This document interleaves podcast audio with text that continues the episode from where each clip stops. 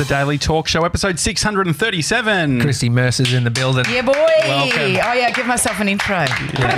Yeah, get a girl, get a girl. Welcome, welcome to the studio. Welcome back Thanks, to bro. Australia. I'm, I know I'm back. I'm back after, it was eight months, Mexico, Central America. I felt like a longer time, like from Instagram. I know, Instagram. people keep Were you that. with her? no, no, I felt like it. I felt like I got to Like you, uh, did you catch some sort of parasite as well? Were you like I was out? crook as for like five weeks. Five weeks. Yeah, I was just like really unwell. The I just yeah. I was going to say something and I was like, is that too far? But it's not. Like, I've just never done that amount of diarrhea in my life. Like, It wasn't even diarrhea, it was water. There we go. There's a snippet for Yeah. the socials. Take what you want, boys. I've got no pride left. No.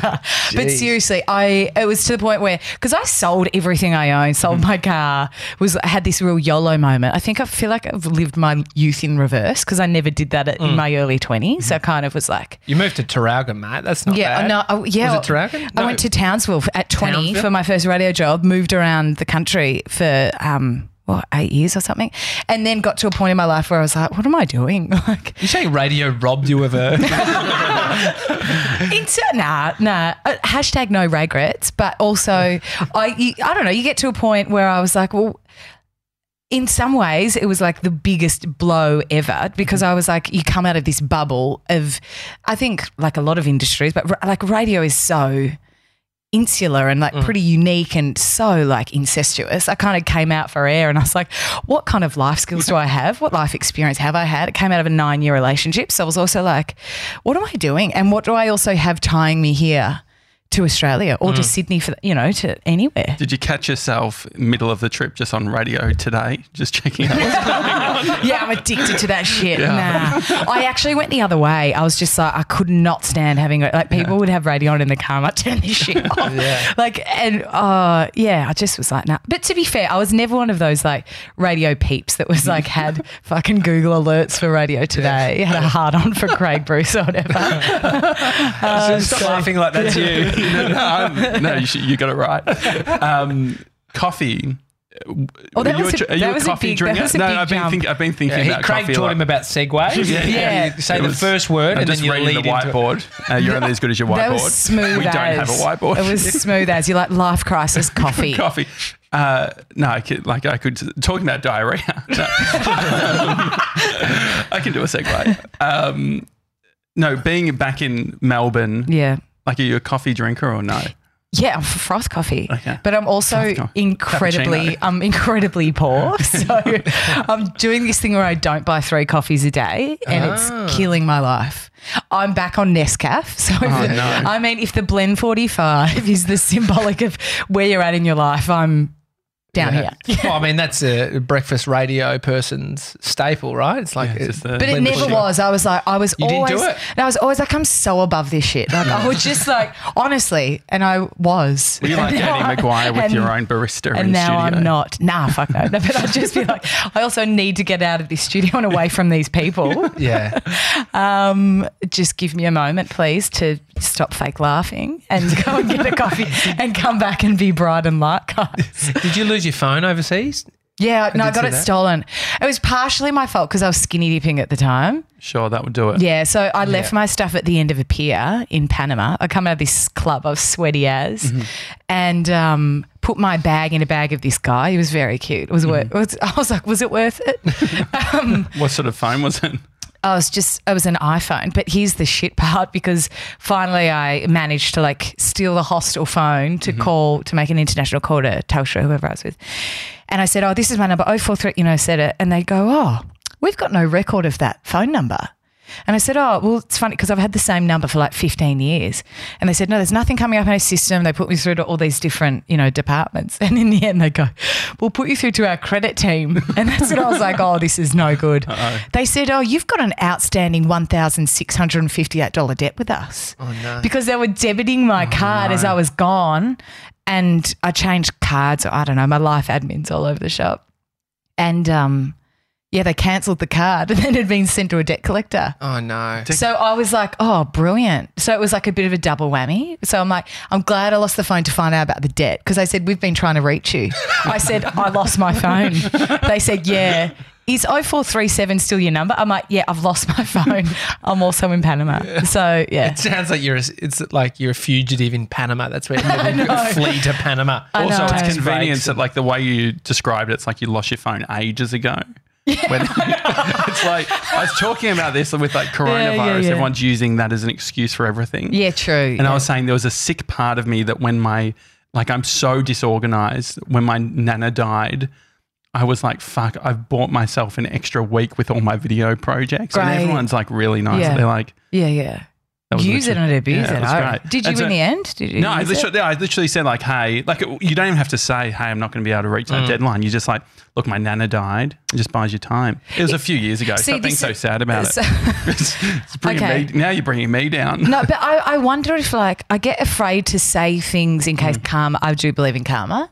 So I'm like, Is this if from the I, trip? If I say, yeah, I'm so woke and shit now. I did like a meditation retreat. No, I haven't you heard? I I posted about it. So couldn't do a silent please retreat. refer. No, I actually did do Oh, a silent did? Uh-huh. retreat, and then my mate got stung by a scorpion on the ninth night, and we broke the silent. And I was Oh, running no. around being like, "My friend got bit by a scorpion" through this silent meditation retreat and got into heaps of trouble. But no, on the karma thing, like I'm scared to say. There've been so many times in my life where I've gone to say. Mm-hmm. There's a family crisis, or someone's sick, or mm-hmm. you know, like, and Yeah, I'm yeah, just so. But if your nana's already dead, Yeah, she's it's- fine. and I don't have another nana, so yeah, I'm it's all all good. right. I mean, what you're talking about is just lying. Mm. Is that what you're saying? Like What do you mean? use- no, you didn't. So you said it as a legit thing. So your grandma died, Yeah. and you're like, this actually buys me. Yeah, a yeah, yeah. yeah, yeah. Are you saying that you just say that your grandma's Oh, died so from a karma to buy point- you a week? I think it's more like you know if you like oh don't go too close to the edge you'll die yeah. Or like drive safe we don't want you dead. Just saying is that what you're Mm. yeah, saying? I don't Like- want to. I don't want to put it out into the Yeah, yeah, universe. yeah. But what I'm saying is that's stunning for you because Granny's already dead, so you Mm-hmm. Can yeah, use yeah. that You without use it. attracting the Yeah, bad. yeah. Is Could I still use it now? Like if I say my Who nana too? died, but it was three It's years not ago. technic- use the nana in Yeah. amongst the corona, and then you've got Yeah. double Oh, that's great. Do you hear about the corona stuff? Yeah, my nana's dead. Because none of them are technically alive. lie. it's up to the person receiving that news to discern. and I live Yeah. streamed my nana's funeral actually. Because I um it's a live leak. no, because I um like I am pretty socially awkward, and my brother is lives in North Carolina. Okay. he's like I'd like to watch it, and so rather than just like streaming it on a fucking iPad like my mum would have done, you know, Yeah. I um I set up like a full camera like setup. I had like all of it. Like I, I basically had to um, rope off a section of the the Of the. VIP section. Did you make the cap? it was great because I was like, because in funeral, like no one likes funerals. That's what I've learned. Because I always say to Brie, I'm like, I fucking hate funerals. I hate hospitals. She's like, you know, like no one, no one likes it. I was like, okay, but I um. Yeah, it was great because I could rope it off, and then when people came up and said, "Oh, like you know, sorry about you," nana," I'd just be like, "Just film." Do you think Oh, it's a that's a coping mechanism? excuse, yeah. 'Cause yeah, absolutely. Well, yeah. Because I, like I like filming f- like Christmas, but it's Mm-hmm. usually to get through it. Oh, to be behind the lens of it. Oh, I like I like to like enjoy it. Like it's almost like I'm bored. Otherwise, I'm just like sitting around talking. I was going to say, talk to me about food. why, like, why do you need to get through Christmas? No, it's it's more. No, it's not even uh, like I think I enjoy filming and making a video. I enjoy that time spent doing that Right. than just like being at the thing and not doing anything. See, do you feel like that makes you less present though?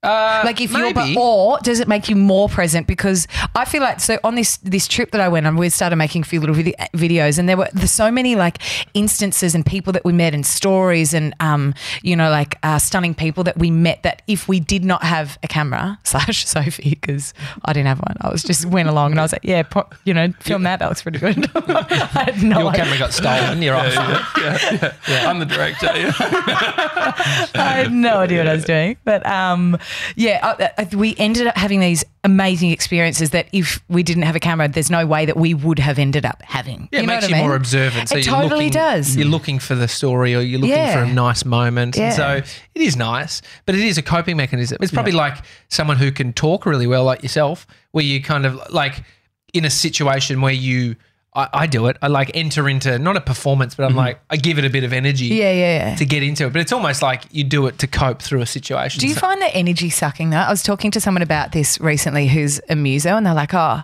it's funny when um, people say to you, oh, you've got the best job in the world. You just rock up and have a sing, and then you leave." And we were talking about like talking, you know, like emceeing shit and like you know that Yeah. sh- whole schmoozing situation. I'm like.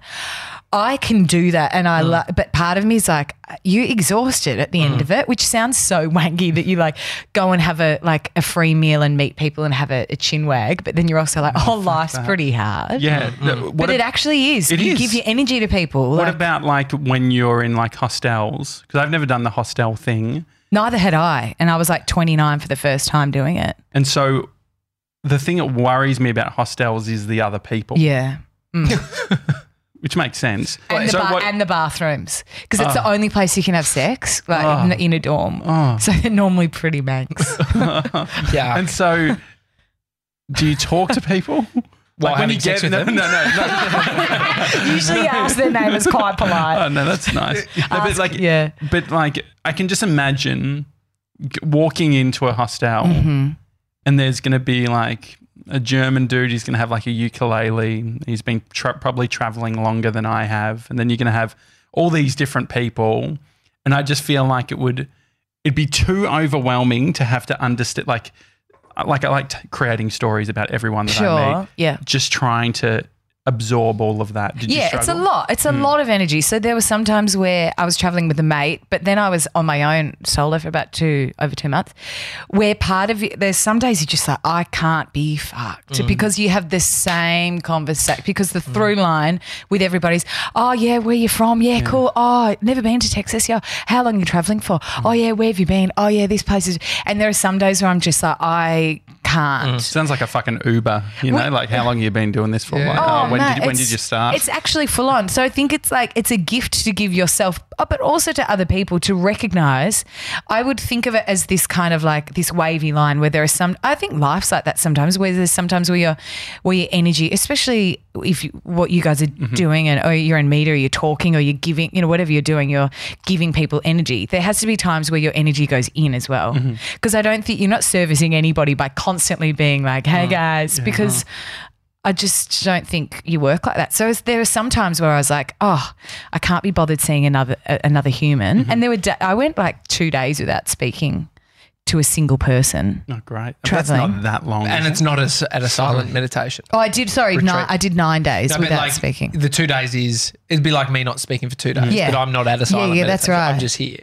But there are some That's days where weird. you're like, I want a Corona and just to talk shit with somebody, you know. So you, I feel like you got to. It made me really aware of like when to come in and when to come Mm-hmm. out because you force yourself out sometimes when you don't want to be and you shouldn't be for anyone's Mm. I sake. also find like sometimes I I'm in that mindset of I don't want to, but then I do, and then I see the I actually get the energy from it, right? So I'm Mm. Like I'm a bit insular. I think I want to be in, but then I'm like, no, I actually had a great time then. Like I feel a bit more energized. It's a weird one because you got to listen to yourself, right? Yeah, yeah. So there's a fine line between listening to yourself when you really should be sort of trying to That's right. re-energize, get your crystals charged, you know, or the other way of like I'm just being a fucking little shit. Yeah, I think I think it's also realizing that not everything is comfortable and not everything's Mm. good. You know, Mm-hmm. even in the even in the good stuff, there's shit parts, and even in the shit parts, there's good parts. So like when you're, yeah, you you are like I could not like you were saying I could not be bothered talking to a per I don't don't even want to put pants on. But then you get out and you're like,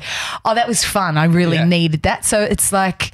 Yeah, it is. Um, maybe just knowing yourself and where the line is to Yeah. push past, and where the line is to actually go. No, just stay, stay Mm. inside sans pants. Yeah. Oh, I I think there's, I mean, I don't have it dialed in, but it's like if you have dedicated time allocated to recharge. So it's like, regardless, it's, I know I need to do that because it's, because if you're not thinking about it or booking in time, when are you doing it? You're just hoping it happens. Yeah, it's hoping you true. don't get called or hoping, you know, work as like- well. People are, you know, full time work. Cars are good for that though. Yeah. I did that on the way here. Like I'm not a um when I wake up I like silence. Like I don't you know, some people like I'm living with my mum at the moment. Mm. That's amazing. Thirty, single, unemployed, basically, you know, homeless, living with my mum. No, you know, no idea why. It's just the story Yeah. you spin. It could be more positive, I'm to be honest. fucking catch. um, anyway, I wake up this morning. First thing she does is put on smooth. Oh, You know yeah. Yeah, yeah. I love smooth. Yeah, it's great, but it's also not. it's But it's all just tunes that just like there's nothing. It's just chill. You yeah, know? but It's- when you finally hear them, it's just basically ads. It's like an infomercial Yeah, for sure, your ears. sure. It's just like, and she is like has everything up really loud. So like, this moment you wake up, you're just hearing like, eh, eh, eh, Harvey Norman sound like, and she does it with the TV, and she loves a current affair, and it Uh-huh. just like, and I can't because I'm living at her house, so I'm like, um. Can't say anything, but I'm also that for me is like allowing yourself that time to wake up or like sit in the car and just in silence and just let your brain do the to do list and think about the things and like I feel like that. So you can weave it in in a way where you're not like sitting down singing om and chanting for your you know tick self in you know inquiry time. Yeah. So I feel like yeah. In real life, that's maybe not that realistic, mm. especially if you know you got kids, jobs, you know, mm. Well, it's- it's- real life things. It's a, ma- like we are a product or, or like our environment, what we're listening to. It, it sort of embodies you, right? So I, you are Tracy Grimshaw. Tracy's still got it though. Yeah. I said that my brother came around for dinner last night. I said, this would be a hilarious show to watch stoned because they had they go special on tonight, and it was Yeah, it yeah. was about like dangerous play centres. genuinely, this kid jumping for joy, like looking so happy, and then it showed, and they changed all the like color shading to like black and white, and she was holding her knee, crying like, oh. this is just the dregs of society. Like, what is this show? It's so hilarious. Yeah. It's It- only getting worse too. Like it's only becoming more hyperbolic. But so I was listening to. Uh, I just like was doing some mindless work where I can listen to something while I'm doing it. I find like some tasks I cannot. Mm-hmm. I'm the same. I need yeah, to sort of yeah. focus in on it. But what this one, can you do where you're not? um, sorting footage. Okay, you know, sure. that kind of shit, yeah, like like just like B-roll, no moving dialogue. things around, mm-hmm, like mm-hmm. don't need to listen or you know. Mm-hmm. Anyway, so I had a live stream of some US news show talking about the coronavirus. And I just was watching, like, not even watching the footage, but mm-hmm. listening and doing this thing. And I just remember feeling like my shoulders are sort of like Yeah, yeah. coming out. And then I was like, I got to fucking change this up. I listened to Ram Dass, a meditation guru guy, mm-hmm, mm-hmm. and I just felt so much lighter. But I was like, that just fully Yeah. changed how I felt, like my body was feeling. And so now I'm, f- I'm fully convinced about the coronavirus, but I'm also enlightened because of Ram Dass. it does seep into your um, subconscious. Like even if, like you say, Yeah. subliminally, like you're not aware enough to know that you're like your shoulders going, or you're stressed, Yeah. or all this kind of stuff. Or like, you know, you know, my mum, you know, having that shit on in the background, it does go somewhere. And I and I've realized that like from traveling, you have this like little microcosm of you know society of all these other fellow hippies like seeking something Mm. and searching, and you know, it's so. I was talking to a mate about this that I was traveling with, and he was like, "How are you going at home? Because this is the real test Mm. of like being conscious and aware, and like you know, practicing patience and like, um, you know, even little things like eating more consciously, not just like shoving it in." And and I was like, I, I think, you know, like your your surrounding of all these other people it really does normalize things. And then when you're back i was just for the first time in my life i've been like oh i'm single. Like i feel like almost not sad about it. I had this moment at like a best mate's 30th where I was like, I'm, you know, but when I was living in Sydney, everyone was single and focusing on their careers. And when I, you're traveling, everyone's kind of finding themselves. So it's like what your surrounding is becomes your normality. And then what, and everybody mm. is just having mortgage chat in Melbourne. I'm just like, I can't mm. relate to that. And it's making me feel different or it's making me feel stressed or it's making me feel weird. But then mm. you take me out and put me in another scenario and I'm like, oh, you know, I'm, you know, it's, I don't know, thriving here and have a lot to relate to here. And then, Inside the bubble, it's safe, right? And so Mm. you're seeing other people's bubbles or other people's Mm. sort of normality. How how much did your bubble change going from uh, Australian life to traveling? Like, what was the biggest shift for you personally? mm, that's a good question. I think, um, the biggest thing, I think I was just, uh, learning to trust more, learning to trust life, really. Cause I think, um, I don't know. I think most of us, all of us really, you're kind of brought up in society to like, you know, you go to school and you get good grades, and then you so you can get into this uni course. And after you do that uni course, you're doing that because what does it equal? Everything is so like results driven. You know what I mean? And I think you kind of, as a human, or you know, like you you you lose that sense of like creative play mm. of just coming up, you know, sitting down and having a jam, for instance, you know, if you play guitar, if you're a singer, you know, like it, everything for me previously felt very like, well, what am I getting out of this? Okay, well, if I'm going to dedicate my, you know, the next year to move to bumfuck nowhere to do mm. this radio show, well, what am I getting out of it? Like, what's the result, you know? And I think I, you kind of get into that state of mind where you're like, well, if I'm dedicating an hour to this, it's going to equal this. And I think I realized that when I was overseas, I'm like, life doesn't actually, it doesn't work that way. It's not like a, a scoring system where it's like you put in your best efforts and then there's a surety that it will equal, you know, mm-hmm. what you thought in your brain it would. Mm. So I think it, it was for me, and, and it still is that process of like learning to trust your curiosity as it go as it moves through, uh, without really knowing kind of what where it will land. So if you're using that path or if you're going down that scoreboard route, what happens with like relationships and friends? Because if you've accumulated or if you've created all of these relationships within that old system and then you have this experience, Mm. Do you find that you're like misaligned with heaps of people that you used to be aligned with? Nah, it's funny. I had my I had my thirtieth a couple of weeks ago, so I planned this when I was um, overseas, which is a stunning financial decision to come back and drop two and a half grand on a on a weekend away. I got back and I was like, Yeah. sick. Uh, anyway, Yeah, Telstra can wait. no shit, I hadn't paid the phone bill by that point. Got any good credit card hacks, balance transfer stuff? What do you do? What's your, uh, what do you mean? I've- well, like, what do you do financially? Sounds like you need to give her a few tips. what do you- what- what do you Just ask do, what a uh, balance transfer was. Yeah. I don't know. I've actually never had a credit card. Oh, that's good. Yeah, So no. like you you're still doing stuff within your meat. It's not like because you hear the stories of like like I've d- or I've even gone traveling where I'm just like, oh fuck, what's yeah. what's five grand? Like we can pay this. I can fucking pay this back. You know, Over 25 years. exactly. Yeah. I've got a whole life to pay this back. Interest, yeah. Yeah, Um, no. So you had so you deciding to spend twenty. Like, how are you with budgeting? Shocking. so bad. So It's for you to make a decision of spending twenty five hundred bucks going away, She was on a few Coronas, mate. It was a nice what do you need in the balance to like? Ju- you're like, okay, Oh, honestly, um, triple figures in the bank account. I was like, yeah, that's enough. I'll, I'll trust the universe something will fucking work itself out. No, but um, I've never been. I've always been. Re- even when I earned lots of money, I mm-hmm. was really bad with money. You know how everything, everything is relative. Yeah. So you kind of think, oh shit, if I'm earning, you know, like. X amount, or if there's another zero, I'm not, imagine how I'll live. And mm-hmm. ima- mm. but everything, you just eat out more a little bit. You you buy a car that's a little bit more expensive. You I, I don't know, like go on a few more holidays, and uh, you know you buy a few more drinks when you're out for your friends. So I never, I I think even when I was in a place where I was, you know.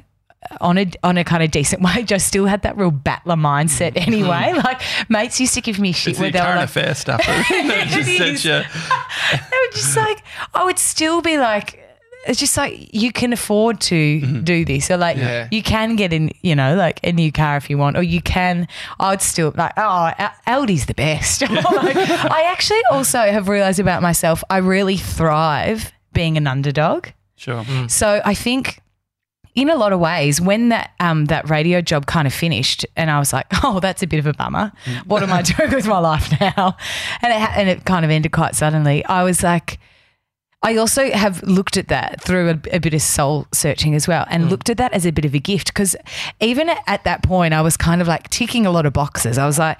You know, in a in a solid relationship, good financially, you kind of you reach a point where I was like, this is this is all I've ever dreamed about for the last decade and I'm doing it, but I didn't know where to go next or like, what does that equal? You know, mm. like, and I don't know if that's the kind of person that I am or the mindset that I've been in 10 years where I'm also always in hustle mode. Like, what's next? Okay, what is this, you know? And, and coming back and kind of, in a lot of ways, um, not being at the bottom, but kind of having to work hard and, you know, like, um, you know, be humble and all those kind of things. I actually am probably the happiest I think I've ever been because I'm like, there's a, a sense of purpose and there's a sense of building and there's a sense of like um, motivation, eh, you know, that I don't, I think I lost a bit at one point. Is it now not a sense of uh, one day I'll be there? Like I think that's a mindset of like people, the underdogs or people that are not there yet. They have that uh, one day I'll be that. Yeah, right. And so thinking then of a you live in- destination and then you live in that one day. It's like it's almost like uh, was it Tony Tony Nash who owns Booktopia, a very successful CEO, was Oh, yeah. saying about that that mo- that even that wording of oh, I'll one day be Yeah. there because Yeah. you're then giving power to where you currently are, and then some people like to get out getting out of this current situation is uncomfortable. Yeah, and so you then like you stay in the uncomfortable, uh, you stay in the comfortable over here. I'm not there yet. Mm. And so it's, I mean, it's all just wording in the mind, but being peaceful with uh, having something not, you know, you losing the job or whatever it is, like you then have to make peace with that, and it makes more sense as to what it all meant anyway. I guess it's like finding a middle ground between like, because I think, you know, when everybody's like, oh, be present here, be okay with what, you know, like, Mm-hmm. Yeah, yeah. and there was so much of that overseas. And I think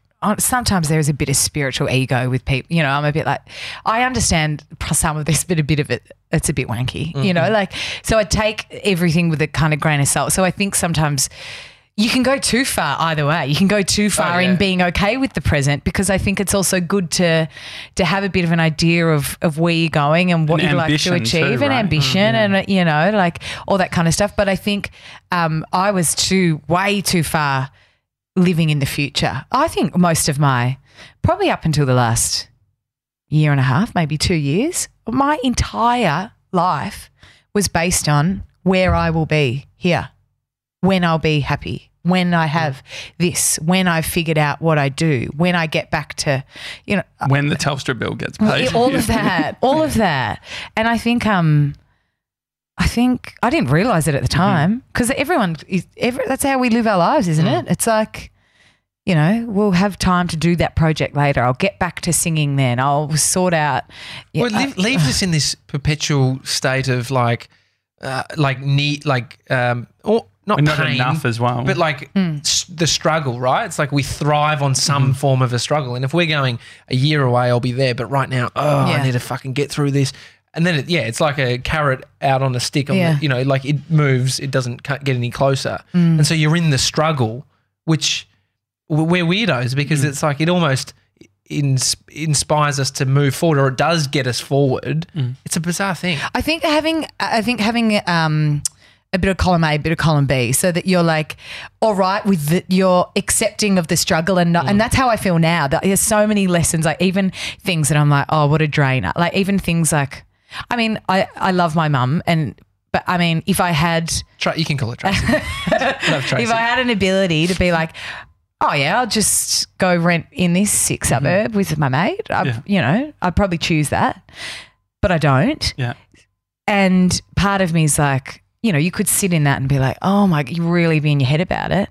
But then at the same time, I'm also seeing the lessons that are there in it, which mm. is I moved away when I was 20. So I'm not, I'm not saying I'm making up for lost time, but at the same time, I've had a complex relationship with my mum, you know, like most mother daughter relationships or most you know people with their parents and and having time to really like nail down and work on that whilst mm. in the moment there are sometimes i'm like navigating this is tricky and it sucks. I, I also have that ability to kind of zone I, I always like in my mind's eye picture like um like a bird's eye view like kind of going up and like looking and from being above. And i'm like this is a pretty stunning opportunity and a pretty cool time in my life to work on this relationship with mum mm. or to work on, you know, whatever it might be, or, you know, have this space, you know, even on this trip to figure out who I am and, and where I want to go. Like that's a, that's a gift. Like that, mm. to have that space to be aware, you know, that there is space. Like that in itself is pretty cool. So I think there's that element of being like in the struggle and like, I don't want to be living with my mum when I'm 40, but at the same time, I'm accepting that there is shit here that I need to learn that I mm. wouldn't otherwise be learning. Do you fall into habits from when you're a kid when you live with your mum? Um, yeah, I think my mum. Well, uh, my mum is like a neat freak, Mhm. like to the point where, like, She used to um, iron our bed sheets when she made the bed when we were younger. I appreciate that. Yeah, which is a ma- Lived like in a hotel. and and there are heaps of things that I like I notice myself doing now, like pretty OCD with fold, all this kind of stuff. So like I'm I find myself yeah, when I was a kid, like I remember we'd be got, you know, 18 and you're like, you know, drinking your Smirnoff double blacks, waiting for, you know, the cabs beeping out the front at 11.30. And I remember friends of mine that knew my mum and they were just like, now we've got to leave no trace of human life, you know, like, you know, wipe down the bench, there's bronzer. on it. So I find myself trying to like, uh, uh, trying to appease that um, element. Uh, maybe, it, I don't know. Maybe there's an element of me being like, maybe there's some subconscious thing where I'm like, I shouldn't be here. so I like, Yeah. have to pretend I'm not. I don't know. Yeah, but I think certainly, yeah, without, I can't think of any other ones. Hmm. Maybe I'm so woke after my Central American trip. All I've this worked so ingrained that it's just you're still opening the fridge, looking, Mom, what's in here? that kind of shit. Like it's an instant habit. Like me, go to the fridge at my parents' place. Like all What that. have they got in there? Not much. Really? It's got healthier and healthier. It's, Oh, it's has fucking it? annoying because I wanted to blow out there. Yeah. You know? I just want shit. I used to have juice as a kid. You know, like Yeah. Uh, I don't do really it, juice. Juice. That's what got you excited. yeah. Well, back. I mean, I'm just one thing. What was in your fridge, fatty? Just- there was a lot. Like mum had. The funny thing is, what was that? juice? That was my throat. Did you? Still got the What? parasite? that, that was literally my, that was a throat burp. Normal. Well, the thing is, Hang on, I actually do need a burp now. you can do it. You can do it. Hang on. There you go. That's right. well, it happened. I get like, especially in the morning, the st- like the stomach grumbly sort of shit. You which- just hungry? yeah, yeah. Okay. Um, Are you on the intermittent fasting bandwagon? well, I've fucking tried everything, Mate, when you forget to eat, people are still calling that intermittent yeah, fasting. Yeah, yeah. Uh, I mean, well, I tried it. So, for the girl I was traveling with, she was like, I just had so much more energy Yeah. not eating. You know, I was just like, yeah, same. But I was also like, I feel so sick. oh, no, it's yeah. What it's- was your when you were overseas? How did you get the stomach bug, or you were sick for five weeks? I how was did you get that? literally sick from the day two that we were there. Well, we went and had a bender on mezcal and tequila, so that Okay, probably yeah. didn't help. Um, uh, I was just I've never been that sick in my life. I've had like intense spine. I've had a spinal fusion, like really. Oh, I'd had the surgery, scoliosis. Yeah, so um, I've got like all these screws and shit in my back, which is a pretty cool party trick. But um, What's the actual party trick with the screws? unscrews them. yeah, I'll take them out. Anyone got a drill?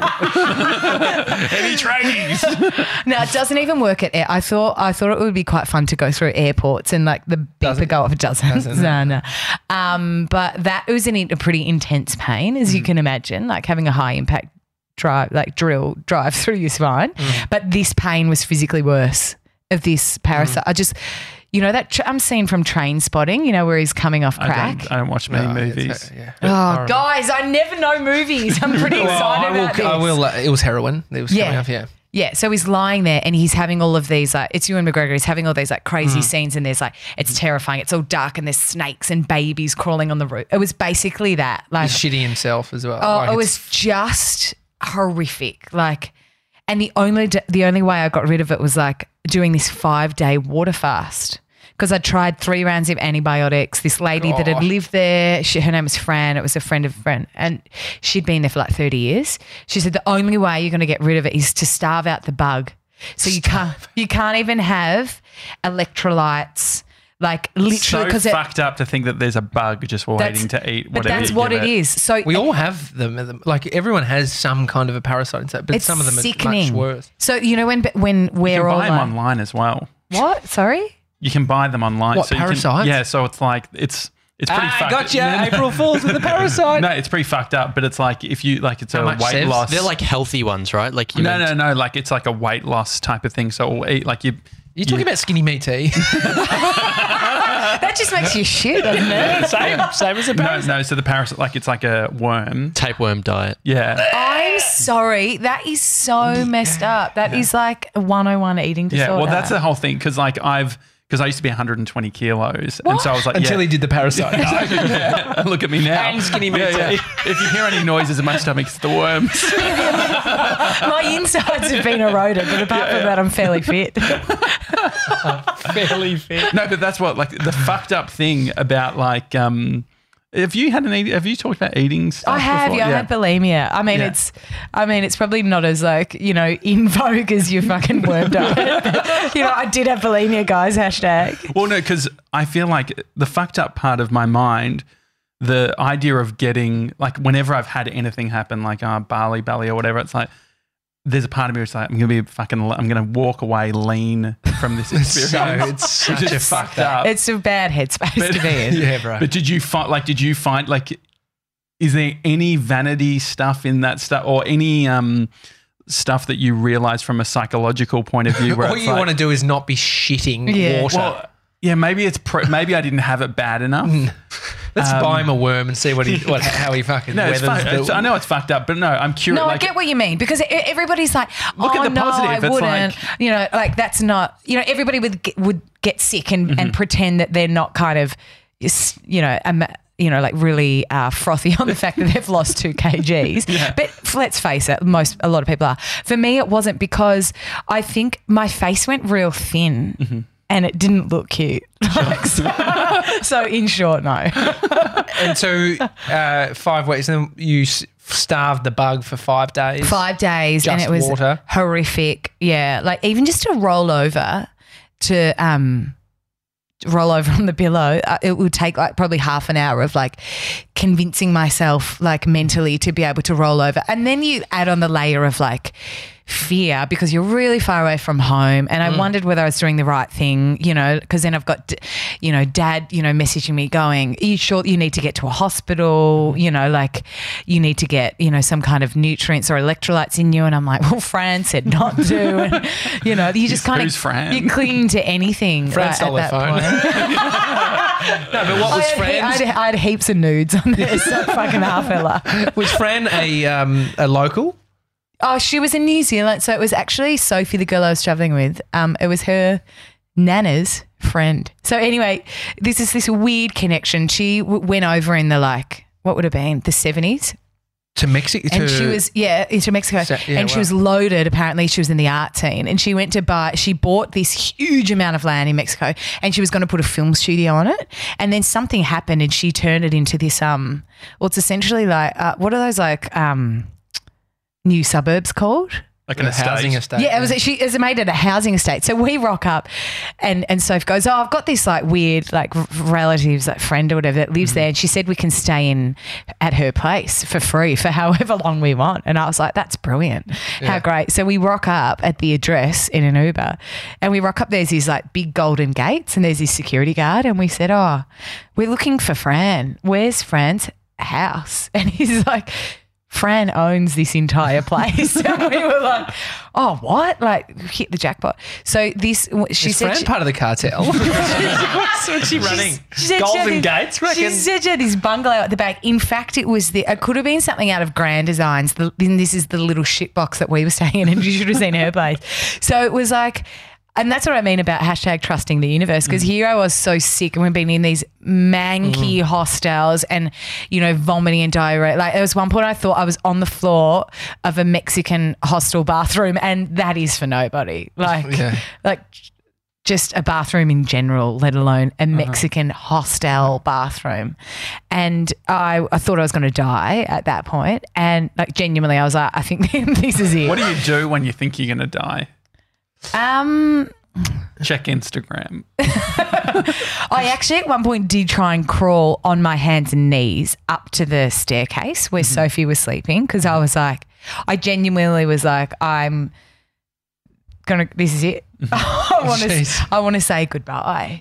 Um, and it's not going to be cute. I think I had my pants down as well because you know when it's like you know how people say it's coming out both ends, haha, and yeah. have a bit of a joke. Like, but there was one point where it actually was, and I was just like, Is there blood? Any blood? that's a dark question. know. I know we're talking about dying on a toilet floor, but No, 'cause blood stepping over the no, line. my mate lost his the insides of his stomach through food poisoning in Christ. uh, East Timor. Yeah, he reckons that's why he's got like IBS now because they like he went back to Sydney after like he ate some meat Yeah. and it was bad and then How do you feel Yeah. now? yeah, great. This is months and months. How Yeah, many yeah. months ago was that? That was at the beginning. So it was like nine months ago now. Oh wow! But And- anyway. and, then you so you weathered that storm and you continued to track on. Yeah, like bounce a back, real guys. Fucking trooper. Yeah, yeah, yeah. Um, I was yeah back on the horse. Yeah. And did you get it? You got another phone and obviously. Yeah, the phone I've got now, I bought off Facebook Marketplace in one of the most corrupt areas of the world. It was stolen. It was definitely stolen, or there was. I actually did take the case off to make sure there was no like, you know, drugs hiding in the back Yeah. or something. And Oh, I was like, no, genuinely, because I was like, Yeah. But um, I kind of was also trusting my gut off the guy that I bought it from because he was like a your, gut, your gut was on the floor. there was no gut to speak of. And the gut that remained, I was drinking heaps of tequila, so I damaged it. But he was actually a missionary, this guy. Oh, wow. Um, and I just got a good vibe from him through uh, Facebook Messenger. And Said no one ever. but he was like, meet me at this shopping centre. And I was like, fair play, because I don't want to go to his house Yeah, or, you know what I mean? I and he was like, that. I think that'd be like a safe for both you and I. And I was just like, yeah, uh, you know. And he said the words, my wife, my wife, you know, so I was just like, I'm getting a good read off this guy. And um, my card, because I had, um, I'd been robbed. So the ca- the travel money card I had Mm. wasn't in the right currency or there was some bullshit I can't remember because life admin, not a strong point. So anyway, I couldn't pay him for the phone and he had, and he had to go to meet these other missionaries that were arriving to, where were we? Uh, I don't know, it doesn't really matter, Costa Rica or something. Um, and, and, um, and I was like, I'm so sorry if you need to go. And he was like, I feel like my mission from God right now is to help you. And that's when I knew I was like, my life's falling apart. I've got this guy that's like, there's all these people I have to meet, but your fuck up of a life is more important to me to fix. There's a photo of you on his fridge. You're his sponsor kid. so he takes the goat off and he puts you on. Oh, honestly, yeah, there are heaps of times, like even still now, I'm like, what am I doing with my life? Like, there's heaps of times like that. But I feel like, um, I don't know. I feel like life and like success and happiness can be measured on so many different scales. You know what I mean? So, like, from the outer, like, there are so many people, and we do it, like, even when we know it's not the case, we still see it. Like, oh man, you're killing it. You know, like, whether it's from a, a, a work perspective, a, um, a, a, a relationship status, a, you know, a money perspective, whatever. Um, that we just, you know, society values things in a particular way. You know what I mm. mean? And then you could be ticking all those boxes and be fucking miserable. And there was a time in my life where I was. So I think I've always got that side where I'm like, I mm. don't want to get back to this soulless kind of on this trajectory where you're not really conscious and thinking about stuff. You just kind of offered the next job with a bit more money. So you move there and you kind of know this person and they know you. So you stay in the relationship and you're relatively happy and you don't really know much difference. So I mm. feel like I feel in a lot of ways that is like has been a real blessing because I know what the other side of that is. You know what I mean? Having all of those like killing it, gal, yes. But then on the inside, I was like, what does this all mean? You know, Have you uh, watched the Taylor Swift documentary? I have. What'd you yeah, I watched it on the flight back actually. Yeah, I liked it. There were some elements of it that I thought was like quite overproduced. But I think overall is an awesome message and I think I think it's also a um a bit of an insight into something that the general public will never really understand and that is growing up in this circus of being somebody where people are watching their every move and scrutinizing somebody and like judging every like I don't think us three will ever really understand I'll speak for yourself. What a Where- day where- to- You should see, what you say where we're headed. like, but like, but growing up in that, Yeah, like, yeah, you know what I mean. I was Yeah. talking to mum about it because that um, who was it? I think they were talking about that Corey. What was his name? Is that Uh, ninety Corey stuff? Worthington? no, the guy that's just come out. We're talking about famous people. So Cor- no. yeah, yeah. That was uh, Corey. Corey, the guy that recently came out Fessner or whatever. He was talking on about uh, some Yeah, some the- kind of sexual assault yeah, yeah, yeah. years ago. And I was talking. I think it was mum. Maybe someone. Are you quoting a current affair? Because I feel like when I was staying at my parents. She's quoting news.com. yeah, okay, okay. No, it was one hundred percent on a current affair. You're on the money. You're This guy actually, fairly, he came out and said, um, I'm going to say somebody Yeah. who's Yeah. been uh, worse than Harvey. That's right. Everybody in the world is sure. going to know this person. He said it's, uh, there were lots of child stars that were in these like child pedophile kind of sex rings, Rings, and I'm gonna. But there were a lot of scrutiny around like, is he actually telling the truth and blah blah. blah. So, uh, you, do you know what his name is? Corey, somebody, uh, he named Charlie Sheen as the person. Oh, really? Yeah, that's that's Oh, anyway, so there are a lot of people going, is it true, is it not? But basically, I forgot what I was I, Corey I forget. Fieldman. yeah. Corey Fieldman. He's on a bunch of shows that I that were earlier than our generation, like It was the Goonies and shit he was Yeah, in. yeah. yeah, yeah. But um, the Boomers were- got around it. But So we will a young- never. yeah. But we will never know what that's like. I don't think Mm-hmm. That's a We're different like, existence. You can, you can kind of be like, oh yeah, I can rate. Shit, that'd be a lot of pressure. Or, wow, it'd be weird not to be able to go to the supermarket, wouldn't it? But or like for people to like say, oh wow, has she gained weight or has she lost weight? You know, and commenting on that. Like, Mm. there's part of us I think that can cognitively go, oh, that'd suck Mm-hmm. sometimes, but like it'd be pretty lit in others. But then I think the actuality of that would, ju- I just don't think we can ever really comprehend what that would be like. And I think it gave a bit of a um, an insight into such a small, like half the documentary was about whether or not to put the tweet out. You know what I mean? Like mm-hmm. however many characters she's got to, you know, say a particular message. And I'm not taking away from that because she has such an incredibly powerful voice. And it was at a time in US politics that it was even more powerful than ever before, right? But I just, I, I came away from that and I was like, "Wha- the pressure mm. and, and half of this documentary is about whether to press publish mm-hmm. on a tweet.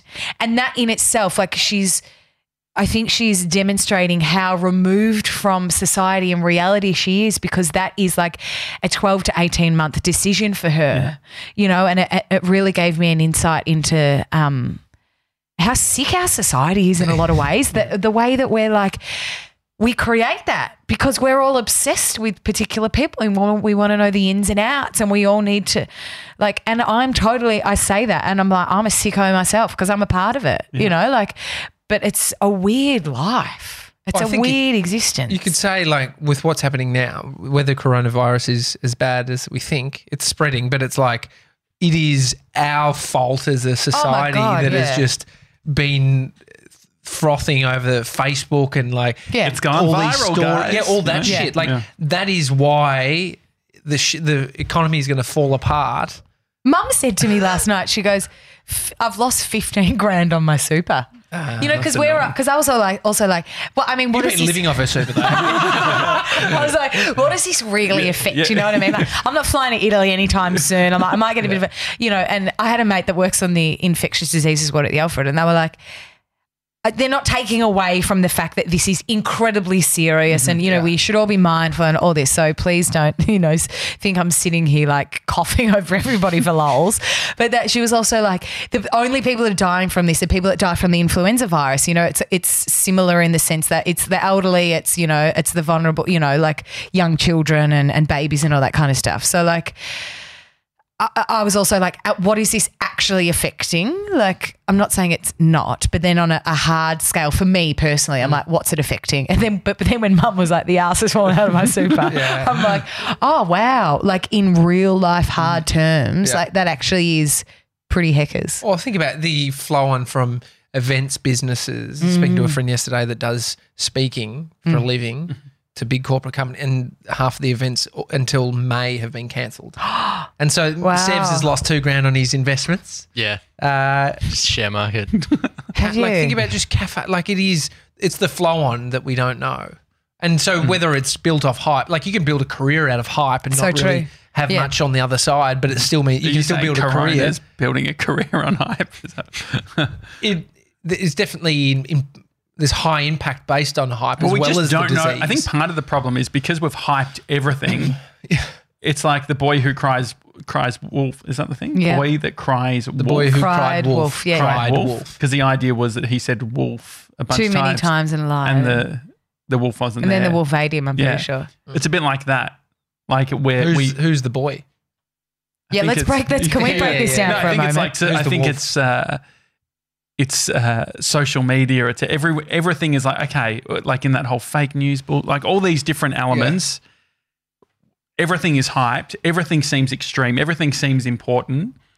And so then when something Yeah. potentially that is important comes along, we're like, oh, hang on.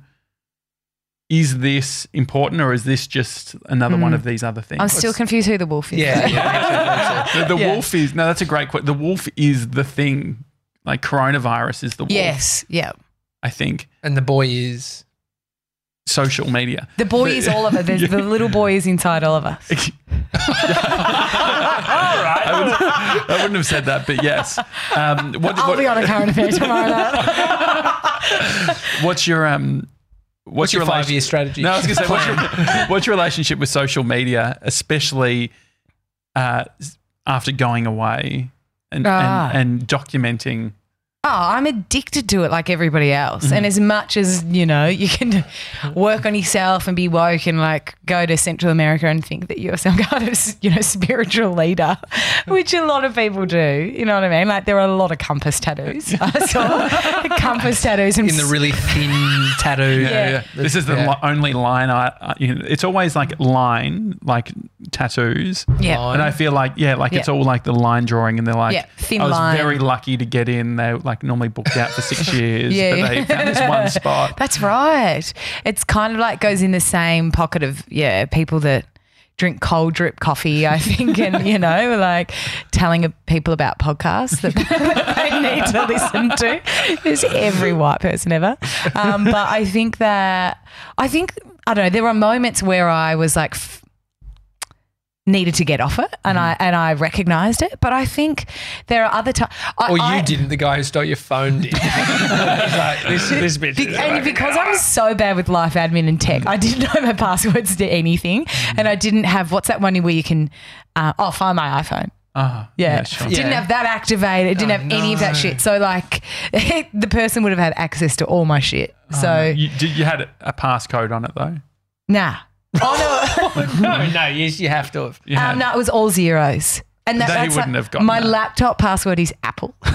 As well, so I'm like super secure. But it's a no- Windows computer, so I it's know. confusing as fuck. You know, This is really. I'm just going to jump. This is like a random digression, but I I like just, that. I did the coffee bit. If Yeah, I you guys liked hadn't that. berated I me liked for that. five minutes, I was uncomfortable about mentioning Taylor Swift because I'm like, is it enough in Oh, what don't she's o- talking nah, about? fuck, don't overthink that. Um, someone sent me an Insta DM um two days ago, something, with a screenshot, and they said someone's pretending to be you on Tinder. You're like, nah, love, that's me. nah, legit. Somebody has t- taken like screenshots of my photos from Mm-hmm. Instagram and then put them on Tinder and said they're 33 and their name's Cleo, and they live in I don't know where it was, like Warrandyte or something. oh, really? Yeah. They're also Like- living at their mum's house. Yeah. well, what, do you think it's? Do you think they're actually just pretending to be you and then trolling, catfishing, or they're actually know. uh, it's some kind of like trying to use your identity to get it? But it's Well, not, no, not because they didn't Kristie use my yet. name. They didn't use my. But I was just like, this is. It's just a weird world that we live in. You know what I Mm. mean? Like that is just a foreign concept. Even a couple of years ago, that you would Yeah. take screenshots of a real life person. Like, why you would want to take screenshots of my phone and not like someone hotter or like seen more famous? I don't know. Yeah, it's yeah. Well, the more hotter thing, I think it makes sense because like you you want it to look realistic. Oh, fuck, that's so offensive. but Are you true. trying to? No, but if you're saying, the, like, if that's we're- the girl next door line, you know, people like she's the girl next door. I'm like, she's a hot, but still a bit ugly. You know, like, is that what you're saying? No, but I think that they're like, if all catfish uh, participants Yeah. look like models, you wouldn't like the whole idea of a catfish is it's like, oh, that person's like, this could be all right. I'm still offended. I'm still offended. I mean, how was your pe- Yeah. peyote experience? Wow, incredible. So peyote, peyote. Well, it's like mescaline, which is like part of a a, um, a cactus, and I think there are a lot of people that like.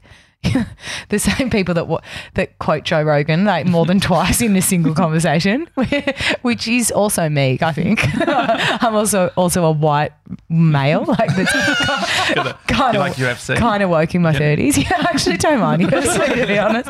Um, so I feel like um, there are a lot of people that like ayahuasca is like a massive Mm-hmm. buzzword and like um. And so it kind of should be like people looking into it, you know, for Mm-hmm. beyond like Joe Rogan talking about it because it's fucking fascinating. Mm-hmm. Like anybody that's a tiny bit intrigued about the way the human brain works or, you know, DMT and like kind of like being curious into the way things kind of work, which I certainly am. So for years of kind of like gone down the rabbit hole of like listening to different podcasts and reading articles and, and that kind of stuff because I'm like fascinating. But I was mm-hmm. also terrified because I was like, I think I have the kind of brain that I was like, I would not come back from that. up. Yeah, it would really get like I know Do you myself. shit your pants on that one? I don't know. I Yeah, it is. Oh, I watched it on that Chelsea Handler did Oh, a special. Yeah, remember? yeah, yeah, yeah, and right. she's yeah, Vomiting for sure. vomiting, but shitting themselves. They're Oh, wow. they're um what do you call it? They're the person that leads the ceremony. Shaman. the shaman. Sharon yeah. the shaman. Shaz shadow self. Yeah. and so, you- so what happened? You because I rem- I watched your Instagram stories where you're like talking about Yeah, yeah, yeah. So anyway, someone's described. So I wanted that kind of mind bending, opening, like heart cracking, open experience, but I was also terrified Mm-hmm. um, of what I would see. I think because I know that it, it unleashes uh, not just fantasies and scary things, but also like real legitimate fears, which is why I think people find it so terrifying, right? So, p- someone described the, the difference between peyote and ayahuasca to me, which was ayahuasca is kind of like this harsh, you need to fucking see this and it's in your face and it's this truth and you need to accept it. Whereas, um, like uh, a current affair. it's basically Tracy Grimshaw. Um, like, uh, yeah. Imagine Tracy doing ayahuasca, all the shit that would come to her from all the yeah. stories Yeah, she's yeah, yeah. Wow. seriously. Yeah, I'd watch that. yeah, it's Tracy Grimshaw with uh, doing a hundred lines. And she's like, all right. Um, but then, I, but, but then peyote is kind of like an arm around the shoulder, where it's like, hey, friend, like. Let's have a wander over here. Mm. I'm going to show you this thing, and it's the same thing, but uh, well, like, so you're going to see the truth, and there's some hard things you need to learn, but it's four like, corners. I think they do Yeah, that. it's four- ABC. but it's basically four corners after a few joints. Where they're like, "Hey, bro, come over here." So, um, I, I don't. Do you want like the logistics? So you yeah, sit, yeah, yeah, yeah. Because I was intrigued about. Okay, well, I know what it does to your brain, but like, what does it look like? How long am I sitting? Like, the where do I pee? Like Mm-hmm. the logistics of like.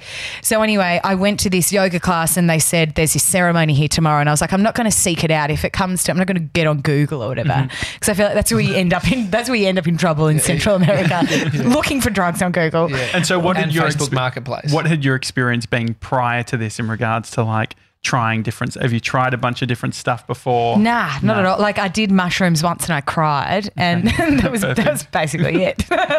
really, I'm not a real drugs person to be honest. And If you um, identified with it, I'd be worried. If anyone was identifying, maybe if you just smoked a lot of pot, you'd. But then it becomes normally like it's not. I don't even but that, drugs, that, that right? even me, like I'm not a Mm-hmm.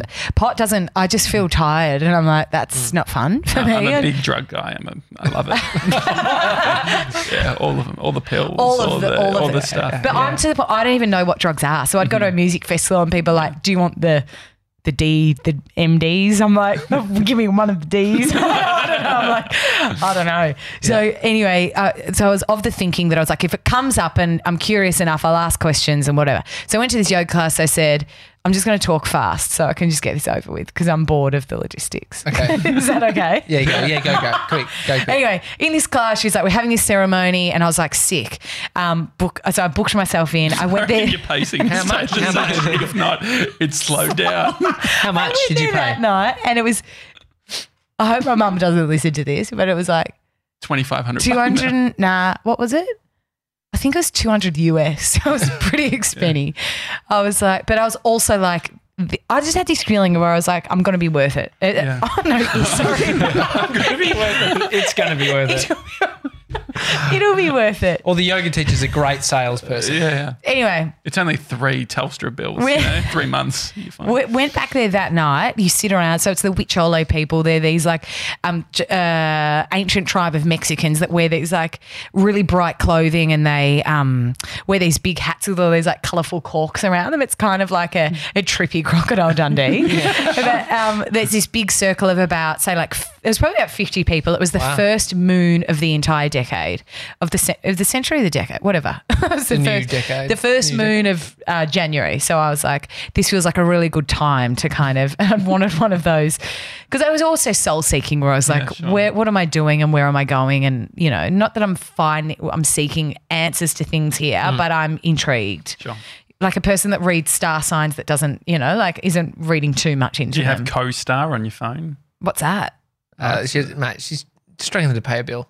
Then you're going to have co-star. co-star. It's Anyway. free. You know, just it will Just give some you the, dumb star sign. Screenshot, Anyway, screenshot the Aquarius every month and send it. Send it. Oh, Yeah, I'd be yeah. appreciated. But anyway, there's this big uh, group, other circle, 50 people. circle of hippies sitting around. There's this massive fire in the middle, right? Um, and then they kind of explain to you that they you sit from 7:30 at night right through until midday the next day. So you they ask you not to sleep because you won't get the full effect of the um, the plant medicine. Because I was calling it a drug, for, and people Mm-hmm. are like, no, no, they corrected me. They're like, it's not a drug, it's a Mm. medicine. It's a plant medicine, um, uh, which was used by these people, you know, for centuries Mm-hmm. to awaken their um, consciousness and open their third eye and have these crazy experiences that they then put into their art. Which Is, is totally the third eye their bum? Were you worried about your back sitting up for that long? Um, no.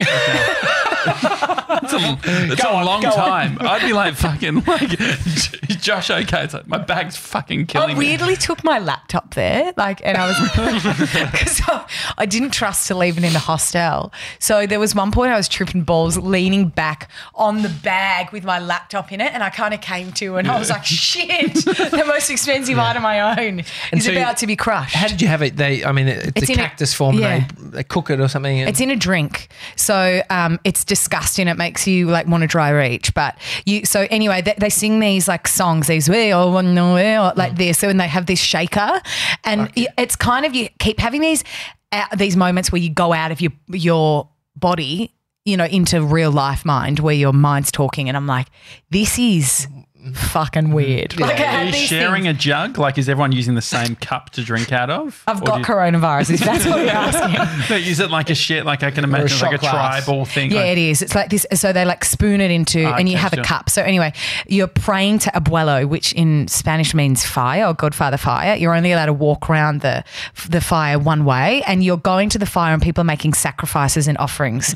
So you go in Not the and laptop. you want to. Fuck that. No. I was holding on to that pretty tight. Nah, I um, you th- you give one thing to the fire that you want to let go of, and then you ask for one thing. And for me, I was like, I want to let go of fear, and I want to bring in trust. So um, you go around, you you have your cup, which is like really thick. It's almost like this green powder. It's kind of like. Like matcha. Yeah, it actually is really similar the texture, Yeah, and great. so you're kind of like gulping it down, and it's horrific, and the um, it makes some people vomit. A chick was vomiting, Were and you looking around at the people? Like, what sort of? What was the crowd like? Oh, hippie as. Yeah. Like really hippie. Like here I am in my Lorna Janes and people are just like in tie-dye, etc. I definitely didn't fit in from a visual perspective.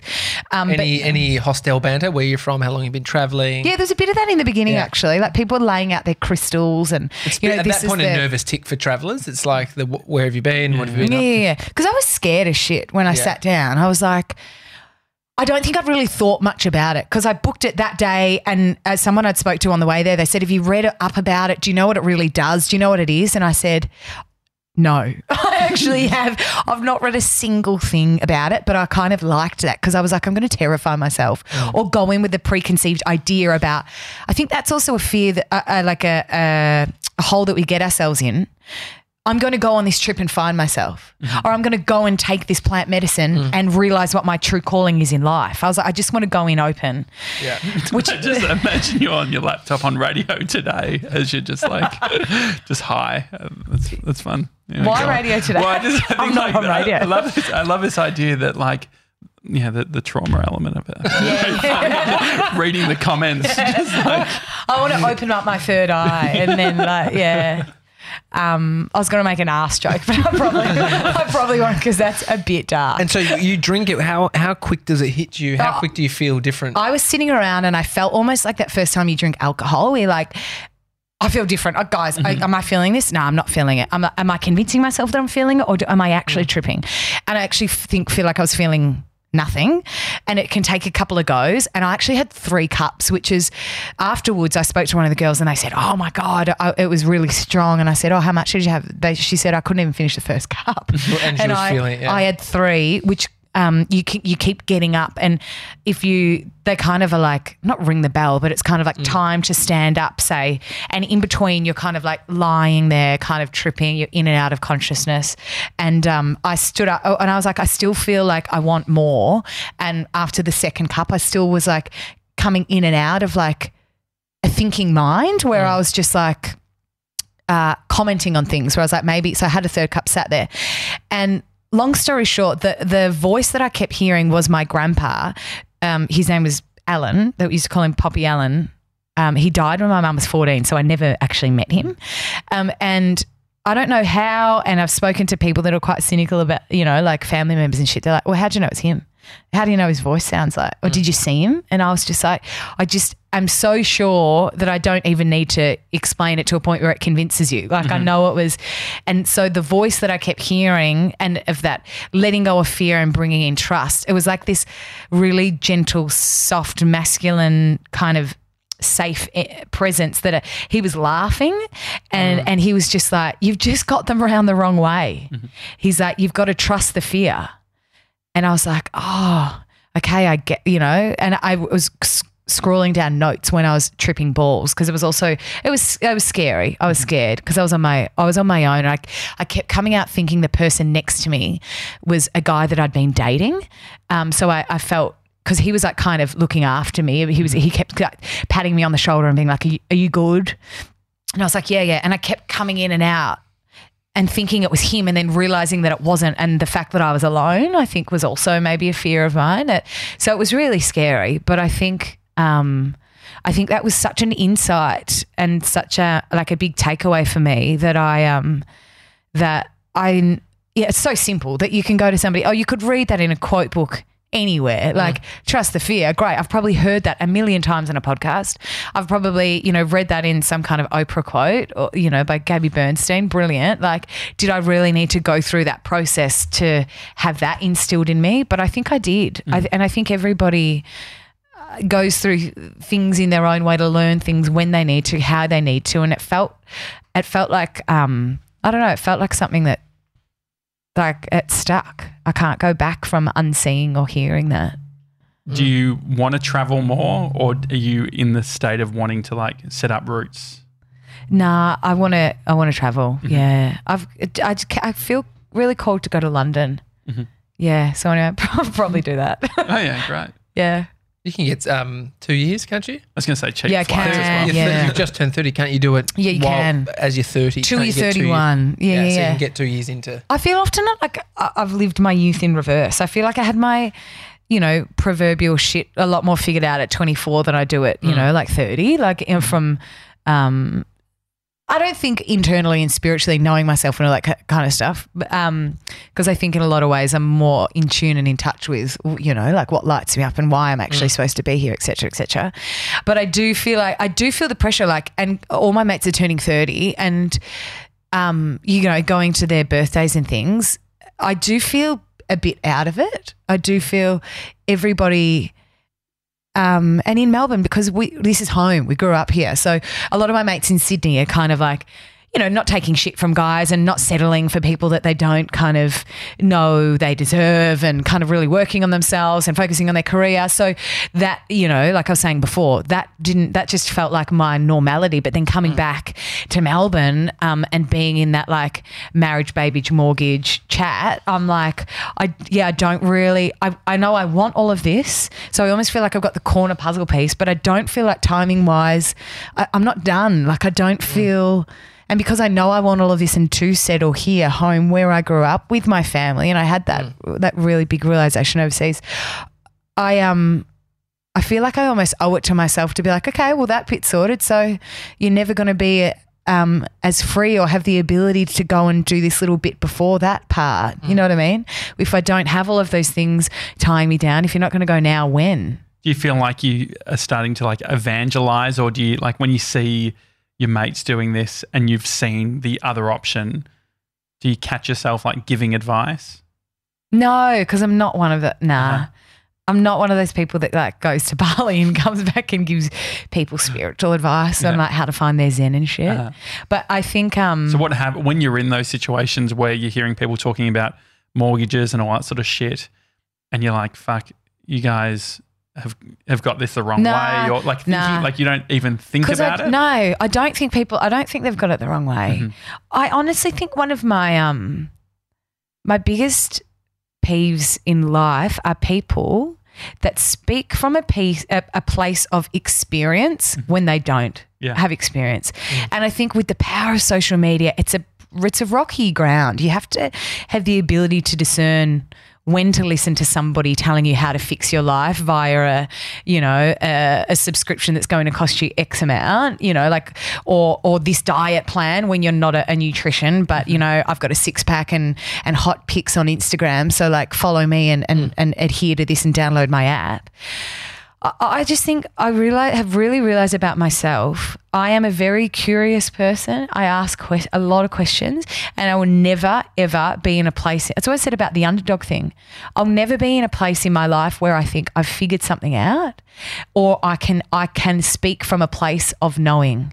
Because I just even when giving advice, you know, like I don't even really give people advice. I'm all I I think it's really important to ask questions like, oh, how did that make you feel? Or do you reckon maybe like this could be an interesting take? Like my place, and I always realize that even in in in radio or like you know when you're on air you know it's all about like what's your character trait or you know what kind of person are you? I was always the not the dumbass but i was always like the oh like you know uh, and got kind of playing that because it is a very big part of my personality. So i feel like on air those character traits are amplified whatever they may be. And for me it was always that sense of curiosity and asking questions. And and i, I um Well, it makes sense to be in society with an understanding of who you are, but then that is also a contributing f- problem, right? Identifying with who you are, because then it's just it's multiple truths. you're anchoring it into like this this version of a person, like what you're saying. Yeah, right? Like yeah, radio yeah. does it very well. Like mm-hmm. any kind of presenting or acting or any of these are like you need to sort of like understand your core traits and then sort of Mm, amplify mm, all of that mm. stuff. And so, but there is a there is a version where you it's it's productive to have some element of understanding of it, but not it being who you are.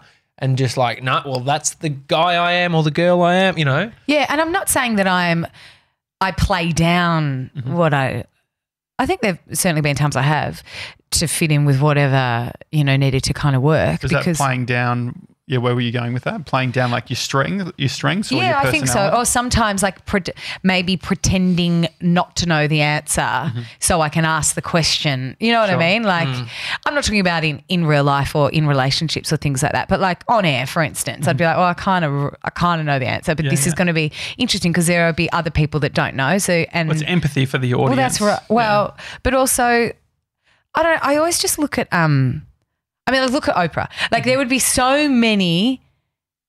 Um, like how many? She would have had thousands upon thousands of conversations with them, with the brightest minds, the most spiritually aware. Like that bitch would have soaken up a lot in her time. You know what I mean? And you listen to the way that she still crafts her interviews, and she comes from a place of you're the expert. Tell me. And there are questions that she asks that I'm like, she probably kind of knows the answer, slash, would totally know the answer. But there's always more shit to learn. And so I, I think I will never, and for, in a personal perspective, in my friendships, relationships, and, uh, and family, I don't, I will never be that person that's like, well, what you really need to do is be more conscious of the way you. I'm like, fuck that. I actually, yeah, I'm just not about that. I, and I actually find it quite, um, I think it's offen- almost offensive and small minded when people do. Did you find that, like, I can imagine going through a big life transition, like you had gone through, those people come out?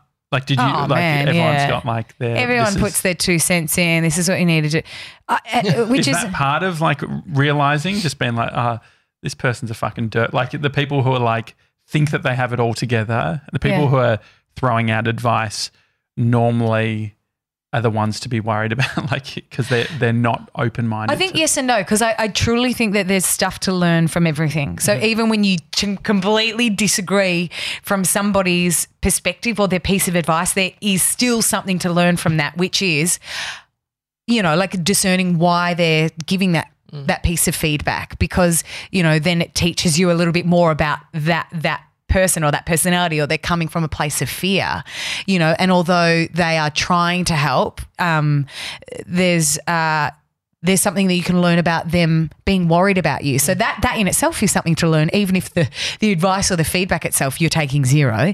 You know, the way that they tell you, or you know, the body language in which they're telling you, you're like, oh shit, you know, I need to assure this person that I'm okay. That in itself is a brilliant, like that is a stunning thing to learn. So, no, I'm never someone to to bat you know advice or feedback or or stuff away. I, th- I genuinely like, and I and I own, I think the best people in life are mm. those people that are like, give it all to me, and then it's up to me to take the bits and pieces that I mm. kind of want to take and and piece it together. And I think that's your job truly as a human to like piece it together and discern. You know what parts you take, what parts you leave, because I think that builds you to be the person that you are. Well, anyone giving advice is using their own experience. That's right. Yeah. And so, yeah, I mean, that's where you preface, you can preface, this is what I did. It's Mm-hmm. probably not necessarily how you need to do it f- with questions as Yeah. well. Yeah. So it's like my experience plus some questions is a good way to sort of find some answers internally. you were an early adopter when it comes to podcasting with the Thinkergirls. When you look at where things are with podcasting Mm. now, uh, how do you reconcile it all? Where, like from that unique Mm. perspective that you're in, where do you see the whole space? How good's our timing? Like we just started a podcast nine years ago, and everyone's like, "What's a podcast? Like, what does that mean?" And then the minute everybody's like, "Podcasts are lit," we're like, "Yeah, we don't do done. one." I think we're checked out, guys. So part of me is like, "Yeah, good timing, you dickheads," but also, um, even on the way here, um, Mum's like, I said, "Oh, I'm gonna go do this podcast." with- Yeah, these, and she said, "Oh." These who? These who? What? no, no. These fucking idiots. Uh, no, no. it's This po- and still, she goes, "What's that again?" I, s- I swear to God, I swear. She's like, "Wait, wait, wait, wait," because there was this line I always used to tell her. I'm like, "It's a radio show you can listen to when you like," and she goes, "Wait, wait, wait." I know it's a radio show I can listen to when I like, but how do I do it again? I was just like, have I taught you nothing? Um, how do I reconcile it all? Um, oh, I do really, I really believe in uh, through a bit of self searching. I do believe in um, creativity and storytelling coming through in different ways. You know what I mean? So I think um, for a really for a really long time that was such a big part of our lives, you know. And if you were to listen from episode one right through to I don't even know, buddy, what episode we, we got up to. Yeah, I don't- it was a lot. A lot. It was a lot. 97 will tell you. Uh, But yeah, you were doing it um, even like when you were regional, yeah, yeah, yeah. like you and Stacey were doing it remote. Yeah, we were. thing. And we did one like one every week for p- mm-hmm. probably over the course of, oh, would have been almost like eight years or that. I started when I was, we mm. started, I was like 21, I think, and I'm 30 now. So it was a long time. 22 maybe. Was it always the, I, I got the vibe that it was at its core a mechanism to get the radio show? And- No, or no. Was it, was it not seen It that was way? the complete opposite. It was But like, what you said happened. well, well, because yeah, because I wanted because I remember thinking like this is going to be its own thing, Nah. with its own living, Nah. breathing thing. But the um, but I guess where it went with the radio stuff, and I think there was like you guys were doing like pitch, like always Yeah, yeah. pitching and Yeah, doing yeah, yeah. stuff like that. It was all. It began from like early stage. Was this this acceptance that we will never be able to have a radio show that talks about the shit that we want to. Mm-hmm. So it was quite the opposite, and, and it was like the in a way like an anti radio show. so you'd have all Yeah. of these like cool thoughts and conversations. And you're like, well, this is never going to fly on like Aubrey Radio. Like so. um Which makes sense. How often in life does when you're focusing on something else, the thing happens? Like you're not wanting the radio show, but That's then a radio show comes from But it's- you. That's it right, then a- that's right. So then, what needed to change in your mind to then say, you know what, this national radio gig, we could make this work? Did they say, look, you can talk about what you want? It literally it was like all the things that you thought you couldn't do Mm-hmm. on the radio. We want all of those things on radio. So it was the fucking big dream come true because it was like Mm. not only it, it was like the best of both worlds because not only is there a radio show and when you're like that that's a, a dream job but not only have you got that you can do the kind of content that you want so if you've heard our rule was like if you've heard it on a show before we won't touch it Yeah. and, No and pineapple on pizza type of type of deal. Oh, we did that. Nah. I mean, there's a That's bit of commercialism in there, bro. Nah. Um, are you scruncher or are you folder? Like, I genuinely. very topical right Yeah. now. No, it actually is, though, isn't it? Have you got enough toilet paper at home? I live at my mum's house. She buys in she's- bulk, so yeah. Imagine, imagine toilet roll. You know, like in uni, you see, like at frat place, you see a house Yeah. covered Oh, in toilet okay, paper. yeah, Imagine sure. doing that now. Yeah, that's Be expensive. Oh, yeah. Here's a thought: steal it from restaurants. Oh, mate, I stayed in an have- Airbnb where there was a bunch over the weekend. And Did you take it? Nah, I was like, you know what? They I made a joke to- I I do. You know what? joke. I'll wash my ass in the shower. You feel it. Why shit in the shower? Why not just rinse? You know, Do you honestly? I do not shit in the shower. I did a whole. no. We did a whole No, podcast no, episode no. on that once. It's and called one a per- waffle stomp. No, someone. I have heard that's a stompy or whatever. Yeah, yeah. But surely that's going somewhere in the drain, especially if you're a girl with long hair like me. You know how hair gets caught in the drain? There'd be shit particles. Yeah. Do you that clean out the stay drain there. from You your just- hair? Not under the drain. How, No, do you, no. how do you get in there? I mean, it's the, What's usually the hard? next tenant. I've had to clean out a fucking drain You just based don't on wanna a be- woman's hair, like That's long, actually just fur ball. Like, disgusting. Yeah. And you don't want feral. it like if you were a shit in the shower type of person, I mean, is you're that is that constantly in real? fear of like, oh geez, the um the sink Oh, what is it called? What's the the basin, yeah. No, no, no, The the, no, plug, the, the the plug plug. hole, yeah. Like it's um if it was getting all If it's water, if water's pooling up in your sink, Mm. usually could a hundred a high chance that something's clogging it. the drain, that's the word I'm trying. drain, Like, So the thing is, if it get if the drain gets clogged up and you're a shower shitter, straight away you're like, uh oh. Yeah, no, You know? yeah. yeah, yeah. It's like, Yet let's to organise meet- a plumber. It's Yet like, to oh, meet a let's- self-identifying shower shitter. I'm sure that it's I'm a sure. thing. I'm sure there is. There's a Nah, bunch there of people like- totally would be. Um, what you were talking about though is like not being not being married to the medium, right? And so podcast. Oh yeah, but that took me a little while to figure out because literally I got my first radio job when I was 20, and then at 28, kind of came out of that bubble, uh, you know, up for air, going, well, like, what kind of life skills do I have? Firstly, Yeah. can spin a good yarn. That's about it. Where's that going to get you, Kristie? and then um, was I also. Uh, realize that because I think it's such a demanding kind of medium, and I, this shouldn't just be contained to radio because I feel like sometimes you listen to radio, you know, people talk about, in, you know, they think they're the only people in the world where the, where these rules apply to.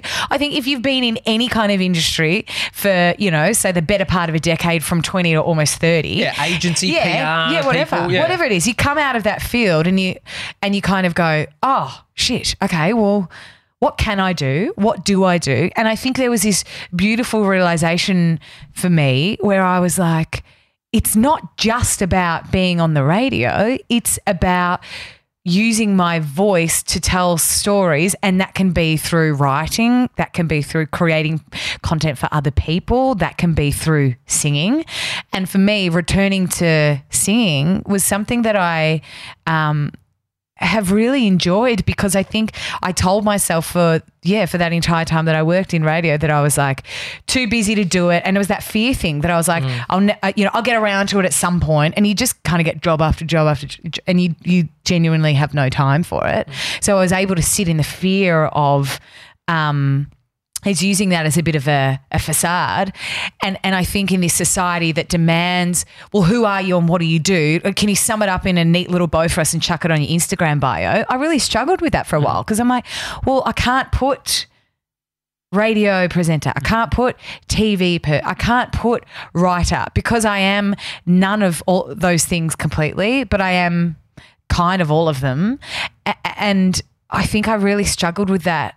Oh, You know what I realized it in dating, in like when I first Yeah. became single. People, what do you do? It's like a you know genuine, like an obviously yeah, yeah. obvious first question. and and there were sometimes I'd be like, oh, um, I don't actually know. And people are just so unsettled by it because it's like, what do you do? And even if you are open and woke and whatever, and even the most these, I, I myself, I'm you, you're still guilty of it. Some, you know, you'll meet, uh, you know, one person, and they could give you three different answers. I'm a garbo, I'm a lawyer, or I'm a.